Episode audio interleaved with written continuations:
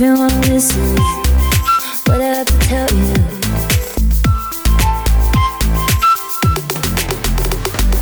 If you wanna listen, what I have to tell you. If you wanna listen. Welcome to Everybody Hates Me. Let's talk about stigma, a podcast hosted by Dr. Carmen Logie. She's a Canada Research Chair in Global Health Equity and Social Justice with Marginalized Populations and an Associate Professor at the University of Toronto's Factor-Inwentash Faculty of Social Work. Every week, the show features amazing speakers from around the world talking about stigma from research, lived experiences, and activism perspectives. Why should we care about stigma? What can we do about it? Thank you for tuning in. Let's start the show. I am super thrilled and excited to introduce Dr. Angelique Jenney, who is an assistant professor and the Woods Home Research Chair in Children's Mental Health in the Faculty of Social Work at the University of Calgary. She has more than 20 years' experience with child protection, children's mental health, and violence against women. Her research looks at how we understand and respond to violence in families. And I know Angelique since 2006, 14 years, because we did our PhDs together. So, welcome, Angelique. Woo, we survived it, Dr. Logie. 14 years ago. Isn't that a bit shocking? I think next year we should do something for our 15 year anniversary of, Yes, of starting the PhD program. Thanks so much for coming on. Thanks so much for having me. This is really exciting. And I'm like also excited that you are at the University of Calgary because I spent a year there and it is so beautiful. Although I do know you are at an incredibly beautiful place in Ontario right now due to COVID. But yay you for being in, in a beautiful You're- place by the mountains. Yes, I remember the two of us talking before I went out there, and and it's so true. I mean, once you live near the mountains, there's there's no going back. Like it, it's a spiritual experience in many ways. I love Oh. it there. Especially when you can either see the sunset or the sunrise on the mountains. Oh yeah, it's great. Glows pink. It's so nice. And Okay. I got to tell you, I really improved my my ski game. I moved there too late because I was in my mid 30s when I moved there and I just couldn't bring myself to like throw myself down a mountain on like anything on skis on a snowboard. I was like, I think I I missed the boat. Like I should have been younger when I was fearless. I was I was not fearless. I think you have to have some sort of fearlessness to go skiing that I I don't know, I didn't have, but I took lessons. That's a smart thing to do. Okay. I want you to describe to the listeners if they were in an elevator with you, what is your elevator pitch for somebody randomly asking you what you do? Wow. Well, if we're in an elevator together, I suppose we have masks on now, so that makes it even more difficult. But um, I know, right? Imagine that it's pre COVID or it's easy to understand one another. I don't really know if we have, maybe you have a visor on, face visor. come on, Carmen, the research just came out that the visors are not as effective. what? I was totally wanting to wear one of those. Oh, No, man. They've just come out with it. Anyway, if I were in an elevator with you, I'd be talking about that my research is really revolves around the experiences of trauma on kids in early childhood and later, and how that results in mental health issues, and specifically uh, working with families to make things better for kids and families where they've experienced hurting in their relationships. Wow. It, is that really is interesting to me and feeds into the next question, which is I'm going to show up at your cottage right now. It's so it is sunny out there. it's really beautiful. I'm going to rock up Yep. with my time machine, which has got space for physical distancing. And I'm going to say, Angelique, bring me back to the time and place where you decided you wanted to start working in children's mental health. Where would we go? What, what inspired you on this journey? Oh wow, Carmen, that's a really that's a big question. Well, it's it's also a time machine, so it has to be a time and place. However, I was, I, I know where it was. stopovers. We can have stopovers. No, I, I remember very distinctly. There's a couple of things that happened literally within weeks of each other. The first is that I was taking my very first uh, I was in high school and I was taking my first class. You remember those days? This is so gendered. We used to have a course called Man in Society. No one would ever say that now. I never um, had that course in high school. Yeah, Man No. in Society. Wow. And I had this super feminist prof who was teaching about socialization of gender roles. And uh, I'd never really, and she showed some films and she talked about the ways in which there are expectations on kids based that starts very early, all related to gender, and how that influences how we find ourselves in the world and how people interact with us Wow. kind of struck by this sudden realization that being a girl put me at a particular level of risk for violence and harm and thinking about my body and that that kind of thing. And literally within a couple of weeks of starting to learn about these this particular module and going through it, my mind was kind of blown by the whole thing. I picked up the mail one day, bringing it home, and you know sort of flipping through it and there was this kind of poster card like an advertisement for a woman shelter a local woman shelter and it had a picture. The picture was of a broken doll. It was like a black and white image of a broken doll. And that was my first sort of understanding that violence happened in families that kids were exposed to things happening in their homes. And it was all related to this idea of gender based violence for me that somehow you could get hurt in this life, or there were particular risks that you would experience just for being born a girl, for example. And Carmen, you know that from your from your own research. And it changed the trajectory of my life, Oh, literally. that is so amazing. Where did you go to high school? in uh, in Brampton. I'm not not that Oh. far away. That is, I mean, is also a powerful story about how a teacher in high school can change the course of your life by opening you up to different elements of the world, you know, and, and, and increasing your understanding. But that's also really interesting that it hit you so much, that, that experience in high school. That's so cool. And then, you know, that would be my final year of high school, or maybe second or, yeah, very, I was very close to the end.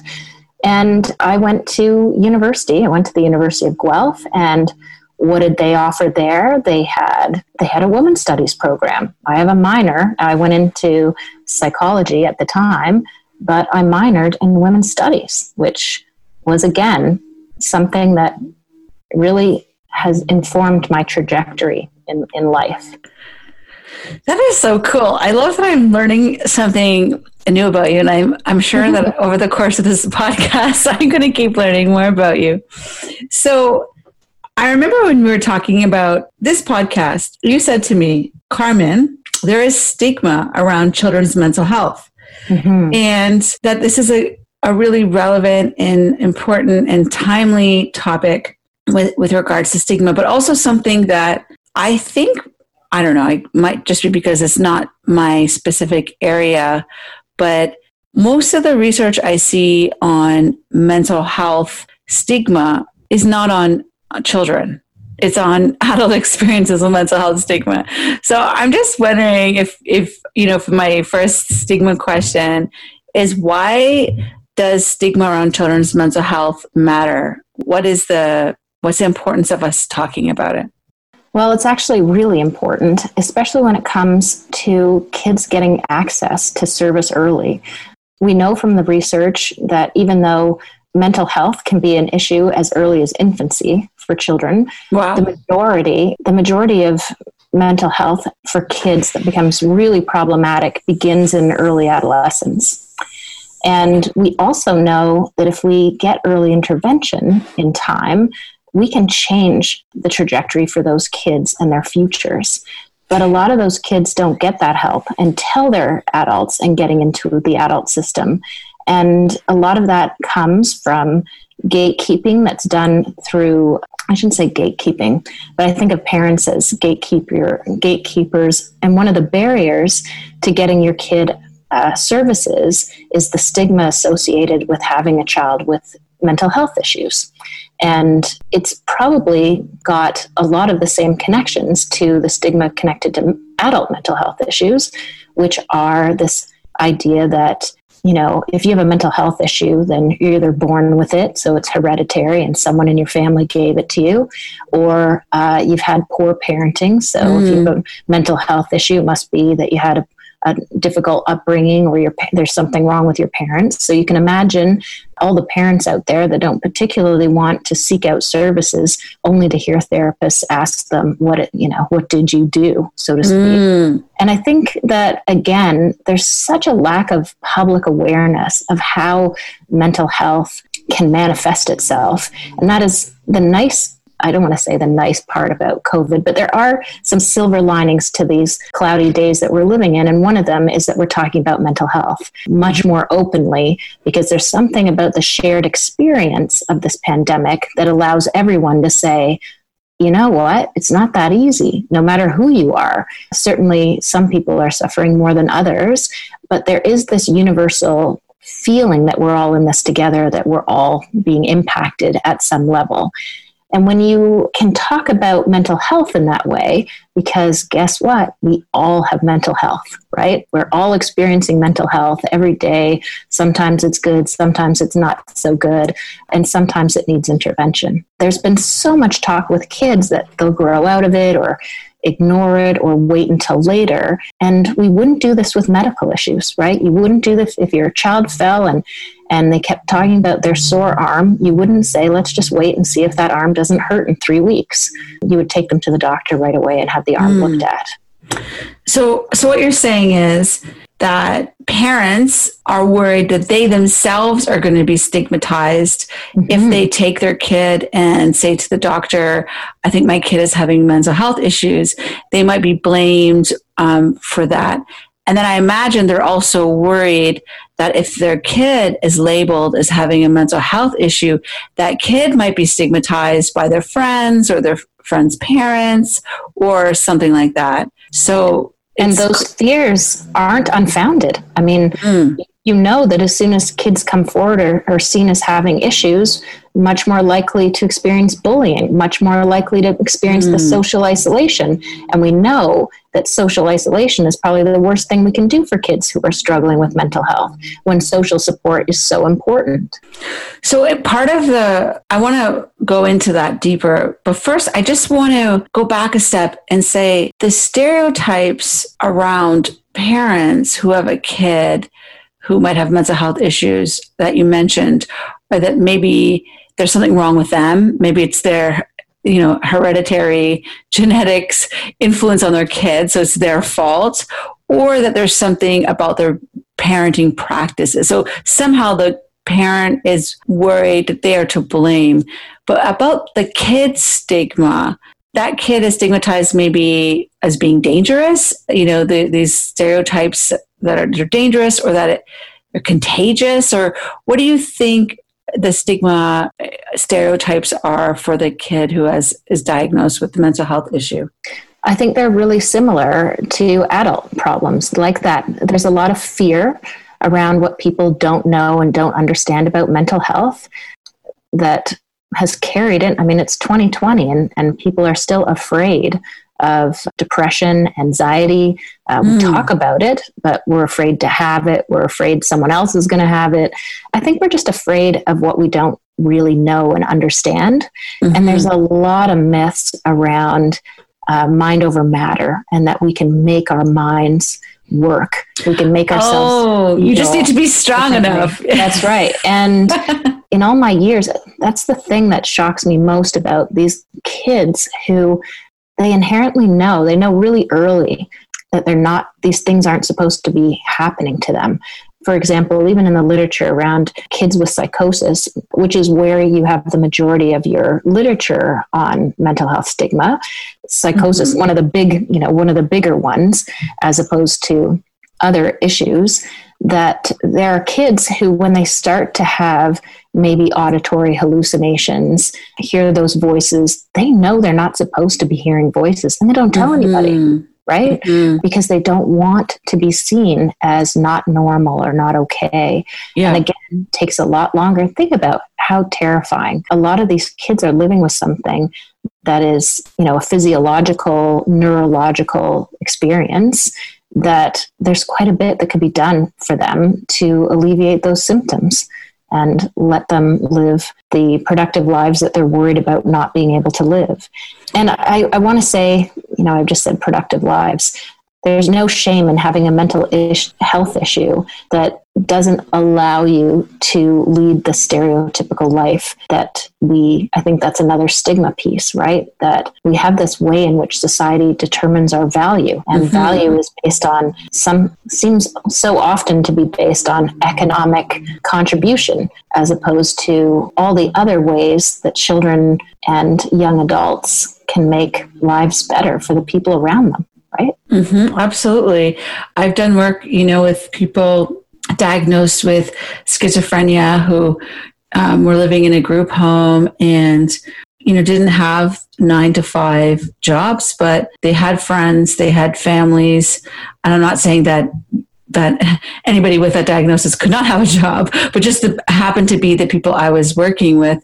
And they definitely contributed to society in different ways other than necessarily you know the the economic capitalist ways uh, we we might be expected to contribute, but they definitely contributed to the lives of the people around them. So that's really oh, it's it's really interesting to think about how stigma is also wrapped up in capitalism.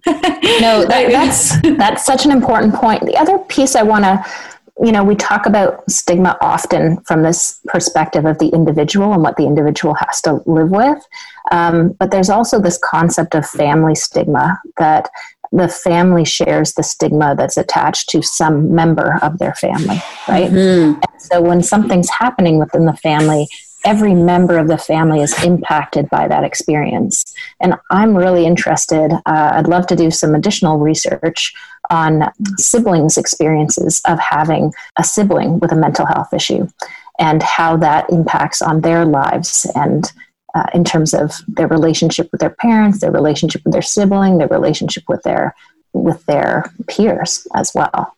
Right? That there's it's, it's a bigger picture Yeah, I think that's so fascinating. I'm wondering for the next stigma question, could you give us an example, of course, an anonymous, fictitious example of a child who's been diagnosed with any kind of mental health issue, or maybe that hasn't been diagnosed, but the family maybe suspects something is going on.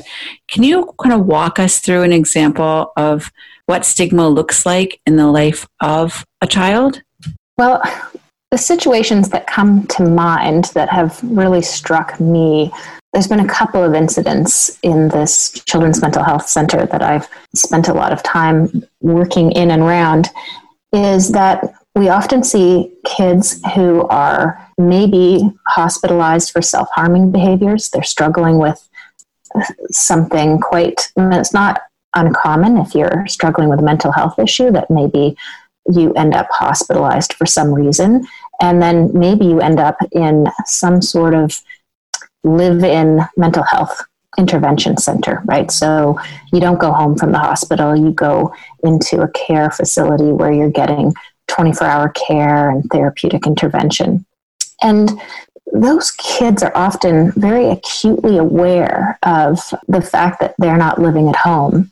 And one of the things that they come into treatment with is the concern and the question what will I tell people about where I've been? How will I go back to school? How will I let people know where I've been? And, and we've heard very intricate stories where children have been told that everyone in their family thinks they were at summer camp for you know a couple of months in the summer or that they went on Oh. a vacation And it's a big burden to put on a child to tell a lie like that for the rest of their lives.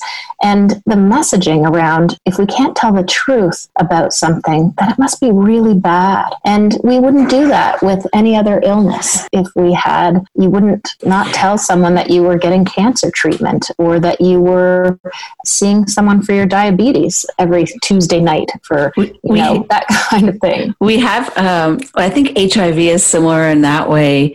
There was an, a podcast in this um, series um, with Maluba, who was born with HIV. And she talked about being a child and being very aware of needing to not disclose her status because of the ways that she would be treated. So I, I agree with you in that many, many health issues are not stigmatized, but it's just interesting when it's not a, not often visible. Maybe it's not visible, then people have to manage who they tell, even from when they're little kids, because they know that that they might be treated different. You know, you raise an important issue, and I think this is where I relate this to my work around gender based violence as well. Is that part of, I think, what makes these issues stigmatizing is this idea of blame around how you got this issue. So, um, and I that's the piece. We have this we have victim identities where we victim blame. If this happens to you, then um, you must have done something to get this or someone you know the ways in which we have different narratives for different issues so hiv comes with the, the stigma because it's there's this idea right? That mm-hmm. that that it doesn't just happen to anyone which we know isn't true right? There's all kinds of ways that transmission occurs. And i think it's the same for mental health. It's the same for the kinds of violence that we see that where we want to blame individuals or find them culpable in some way for the harm that there is actually being done to them by And that- And that kid has to make up these really big stories about where they were for the summer. Uh, so it also means they're not getting any sort of social support from their friends, right? They're probably hiding it. Well, Huh. and imagine how much we could be offering to society if kids could actually talk to other kids about having these experiences. Because we know as adults, when we do this research and we ask around, that lots of adults had mental health issues as young adults and didn't tell anyone and didn't get help and just suffered in silence by themselves. It didn't mean they weren't impacted, and it didn't mean it just means that they uh, they suffered in silence. so that is, yeah, it's very, it's making me feel very sad. And so my, my last stigma question, which will make us all feel more hopeful, hopefully, is what can we do about it, all of us? Like, what can a person walking their dog, listening to this podcast, driving in the car, how can we be part of the solution? Well, you know, I'm to sound exactly like a social worker when I say we just need to talk more. We need to talk more and be more accepting. It's the way in which, how do I put this? How have most things been demystified in the world? They, through contact and Mhm. people's experiences, right? So if I know someone with a mental health issue, or I work with someone with a mental health issue, or I've talked to someone, that's not going to be so scary to me. I have a real life connection to that person. And if we spoke about it more often and more freely and openly, we would realize just how common it is. And it would hopefully lose some of that stigma. When I about stigma and the ways in which individuals cope with it, what do they do, Carmen? They try to find a sense of belonging. So they join support groups with other people that are just like them, right? Uh, we want a sense of belonging.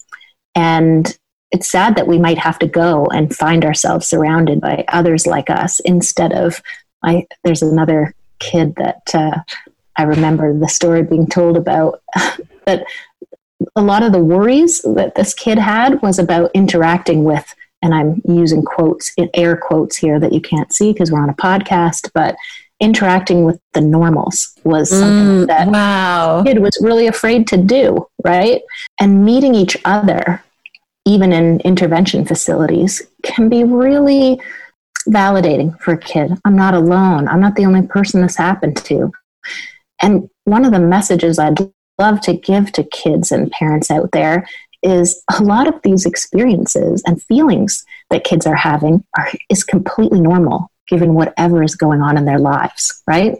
Mhm. If you actually sat down and figured out how all of these components manifested themselves into whatever symptom the child is experiencing, you would not be surprised that they weren't able to sleep or that they were feeling anxious or that they were sad sometimes. Those would seem like perfectly normal responses to some of the things that kids have experienced in their lives.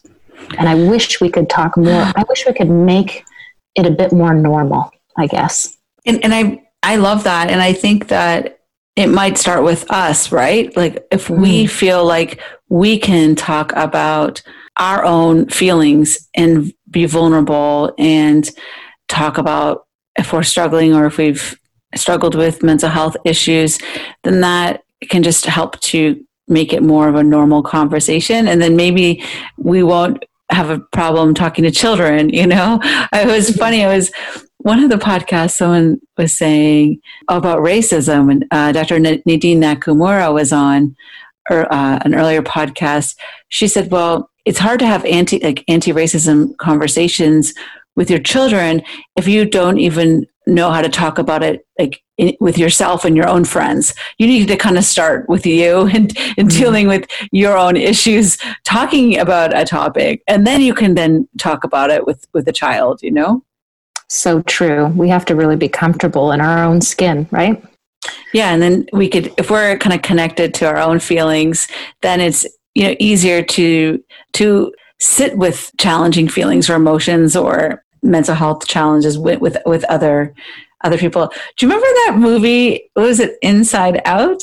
Yes. Did you- A beautiful, beautiful movie. Use it all the time to help kids and their parents talk about complicated feelings inside. I right? loved it so much. I thought it was awesome. You know, one of my favorite parts of that movie is when they realize that sadness is just as important as being happy. Ah, I need to watch it again. I watched it once. I was like, wow, that was so deep. It was Mhm. so profound. I love children's movies. Actually, I love them. I feel like they are so much more interesting to me. Like Coco, like there's Moana. There's been so many great children's movies. I feel like they get that message across, you know, the Inside Out one really in a, in a really interesting way. So yeah, it's so interesting you, you, you watch that with, with the kids. That's so cool. It's a really, really effective way of talking about how complicated it is inside your head and in your heart, right? Ah, And That's a- so many kids get an early message that natural feelings, like for example, being mad, so many kids learn that being mad is bad, right? Mm. That that all we want are your good feelings. All we want are your, is your good behavior and your good feelings, and and kids are often rejected for having those negative emotions like anger and sadness. But like the Inside Out movie shows, anger and sadness are super important. They help us understand when we're when we're in danger, right? Of, Mhm. of being hurt or harmed. They keep us introspective. They keep us recognizing what's going on around us. Those feelings tell us when we need something to uh, to make ourselves feel better. It's the hallmark of resilience, really, to have all of those range of emotions and be able to express and understand them, to use those feelings to um, to know ourselves. you're so inspiring. I love your work and I love how you think and I love how you integrate all your social work practice with your research. It's just so cool. So I'm we're gonna go to the wild card unless there's It's a some wild card. there's I got some wild card questions for you. Is okay. there any uh, is there anything else you wanted to tell the listeners? I know you've you've said so much. Is there any last kind of stigma things you want to say? Oh, I'm too Or- excited about the wild card. Let's Okay, bring, bring it on. Yeah, this is this is my favorite part. Um, okay, first wild card question is what are you binging on Netflix right now? Or Amazon or any kind of TV movie thing? oh my goodness. This is where I completely have to like come clean as a true academic. And uh, I can't tell you the last time I was on Netflix. Oh my gosh, you're so. Are you reading? Like, what are you doing? Are you just swimming in the lake? No. you're so good. yeah, you know, I find um, I don't know. I, I don't I don't find I can lose myself in Netflix the way others do. That hasn't been my uh, that hasn't been my escape. I'm I still go to fiction and as my I think it's the only thing that turns my brain off is is reading. Okay, what's the what's the last good book you read? Ooh, okay. Interestingly enough, went back in time and uh, and I read I reread The Handmaid's Tale so that I Oh, could wow. read the Testaments again, and just again reminded. You know, Margaret Atwood is truly um, she's just brilliant. She's a brilliant author, and those are the things that inspire me too. When you read about the way that people's minds work in order to tell a fantastic story, that's that's quite a gift. I have never read that book. I have to read books. I, I'm actually reading nonfiction books. I actually started like a global women's nonfiction book club. Oh, neat! That's But I- neat. Yeah, so we read Pandemic by Sonia Shah, and then we just read A Paradise Built in Hell. Um, and now the next one is Dr. Seema Yasmin's uh, The Impatient Dr. Lange. So we're so I'm also trying to do books, but we're doing nonfiction. So maybe one day we'll do we'll do fiction. But I, I like happy endings, and I don't feel like The Handmaid's Tale has a happy ending. So I'm It- not no. sure. There are no. it's very hard to find a happy ending. In uh, it's true. It's true. so But, you like, know, "Oh." I don't find happy endings on Netflix either. That's true. I mean, we watch Queer Eye and Schitt's Creek, Oh, and so we watch funny like things. RuPaul's. I had, I admit that the last thing that was we were watching as a family. How's this for a family activity? We're watching. Um, I can't think of the name of it, but it, of course, the Jeffrey Epstein story. Oh How- God, you I know. you are into depressing things. I, I, I can't stop myself. But you know, but I have to say, like I, I point out, I'm pointing out to the kids all the time. Do you see what these girls are doing? These girls are healing themselves by telling their story, and it doesn't matter that no one believes them. They are. They're. Someone's watching this, and there's a girl somewhere watching that girl tell her story, and she's saying, "Hey, maybe I can tell someone, and this will stop happening to me too." Wow. So you might think that's, I guess, because I've been in this work as long as I have, I see stuff like that and I get hopeful and excited and I say, look at the healing that's happening. Uh, I- wow. you know, I do also get angry and say, good, you know, it's unbelievable that it went on for as long as it did. And, and when you talk about capitalism, it's really about privilege and power and the way in which money can allow people to harm people Mm. for very long periods of time. But anyway. Sorry, we're supposed to be ending on something hopeful. you better okay, bring out another all right, card. Yeah, I have two more quick wild cards. Second wild card is you get to go.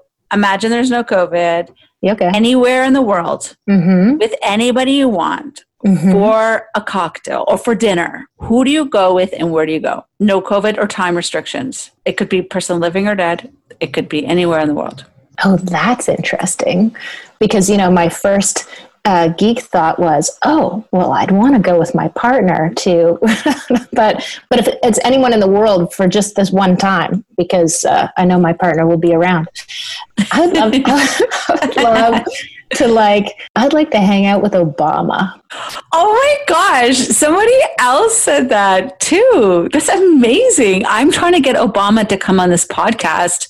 Obama, you have now been called out on two podcasts as the dream dinner guest. So please consider the podcast. Where would you and Obama go? And well, Obama? probably, probably that would be up to him and his people. Um, but and you know, the thing about Obama is he can get into any place, anywhere. So probably I would have to think about some place that I've always wanted to go that's exclusive and you can't get in unless you're, you know, with a former president. Any place come to mind like Hawaii or I don't know. Oh, I thought you meant like where to have, you know, Yeah, I don't know. I was thinking dinner. like French Laundry in California or one of those exclusive Oh, New York cocktail bars that you can only get in with a with a password. oh Right. nice. Yeah, you know, something like that. And why Obama? I just think, well, particularly now, I'd like to know how he's coping. Um, Mm. because, you know, it must be terrible to watch something that you worked so hard to create being undermined by Mm. somebody else. I think that'd be, I think that'd be very hard to manage. He's a great storyteller too, and I'm sure you could just listen to him all night. Then, if I had two options, the other one would be Bruce Springsteen because I've got to tell him that he saved my life when I was a teenager. So, you know, that, that kind of stuff would be important. I, I love that. Okay, Bruce Springsteen. Bruce Springsteen. Yeah, call Bruce And- Springsteen out. He might know a few things about uh, stigma and resilience too. I'm really trying to get there's some some dream guests. You know, if I maybe ask enough, Dan Levy from Schitt's Creek, Obama. I mean, Bruce. Str- I can't even say his name. Why can I don't know why I can't say his name. My parents loved him, so I grew up listening so much of. I still call him Bruce. Bruce. If you were to ever be on the podcast, my parents would finally listen to it. So that would be cool. okay. that's what that's what it would take for my parents um, to listen to this. Let's Um, call out. Let's call out Bruce, too. please. Um, okay, so the very last question: Mhm. Is there a piece of advice or wisdom that you found helpful that you would like to share with the listeners? In life, in general, Yeah, in life, life, whatever it is, just in, in your journey across time.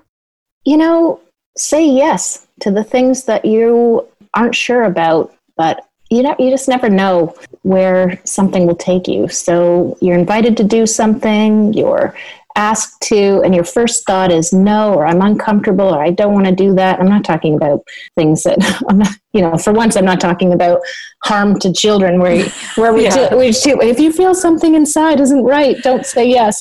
That's not what I mean. I mean, say yes to those things that you're scared of that will probably make you a better person at the end of the day.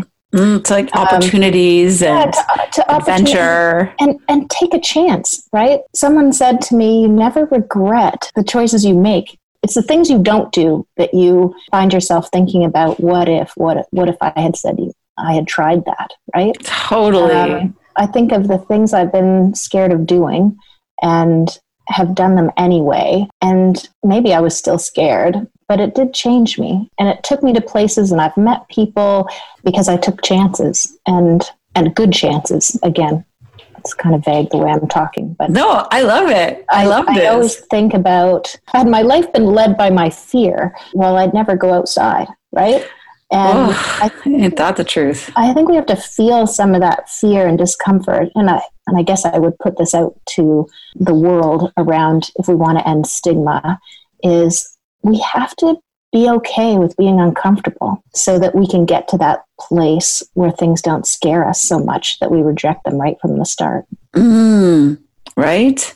Yeah. A fear is a Yeah. fear is a terribly debilitating thing and there's so many aspects of fear that lead into some of our worst social problems today you know racism and sexism and, and homophobia and all of the ways in which uh, xenophobia it's fear it's, it's fear of what we don't know or don't understand and if we spent more time in that place of discomfort we might be less frightened and we might live in a better world because of it. I totally agree with you. I was doing a, a presentation to grade seven to tens um, this week, and it was like really scary for me because I, I don't know that many, but I had just been at a cottage with a, a 13 year old. So I, you know, I, had just been chatting with somebody. So I'm envisioning her when I'm doing the talk. And I gave kind of not the same advice, but I, I, I kind of said, read books by people who are different than you.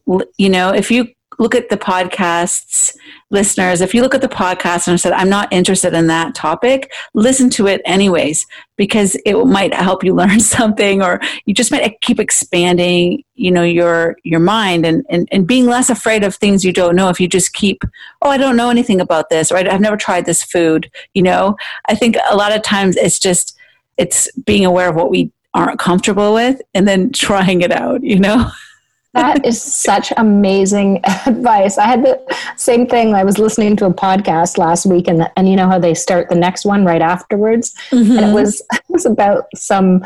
It was about a fish that had become extinct or whatever. And I thought, okay, I'm I'm not going to and then I was like, no, that's not what I'm like. That, that's not who I am, right? Like, I don't shut things down. So I listened to this whole thing and learned all about the Alabama sturgeon of all things. Oh my God, what podcast was it? It's, uh, I listen to like an outdoor magazine, like Explore, oh, an outside magazine. I like to listen to survival stories and there were, and I like to listen to stories about female athletes and, and oh, things cool. like that. And so I was listening to that, but it, it follows I have another little thing that I always do that people make fun of me for, but I will not stop reading a book no matter how bad it is. And I oh. I wish I was like you. I am literally half of my books are ha- like a third of the way through and I can't finish them. now, trust me, I've read a lot of terrible books and wasted a lot of my time, but sometimes sometimes the real gem in a book doesn't come until you're three quarters of the way through. And ah. sometimes even a terrible book has a little something that you can glean from it. So, yeah. Again, just, you know, and someone worked hard on that. that's, I guess that's the other thing. I love that you're a social worker, even when you're, um, you're doing a strength based perspective of looking at, to support the writer, even when you don't love the book. I think that's amazing. That is so cool. It could be a major character flaw. I haven't decided yet. I don't see that as a flaw. I think I think that what happens with me is I'll start a book and then I'll get I'll just put it down for a while and then I'll forget what it was about. Then I'll have to start reading it again. So there's like all these books where I've read like the first third like multiple times because I just get um, distracted or I stop reading. so I forget, and I'm like, I can't start if I forget where I'm at. But I, you know, my next for the next book club, I will read the whole book. And Good for you. Good for baby steps, Carmen. Yeah, the baby pandemic steps. book we read by Sonia Shah, I felt like the end was the most powerful part of the whole book. Well, so I was see. really happy I finished it. It was basically warning us years in advance that we were going to have another pandemic that was going to be really bad.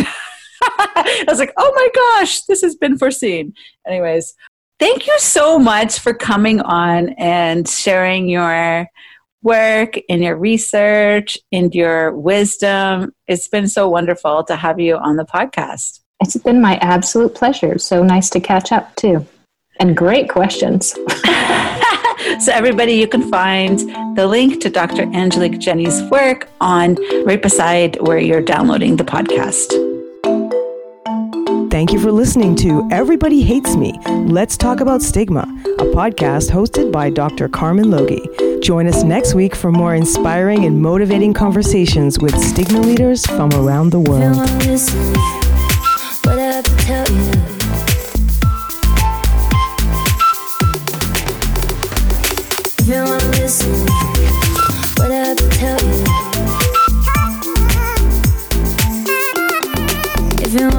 Listen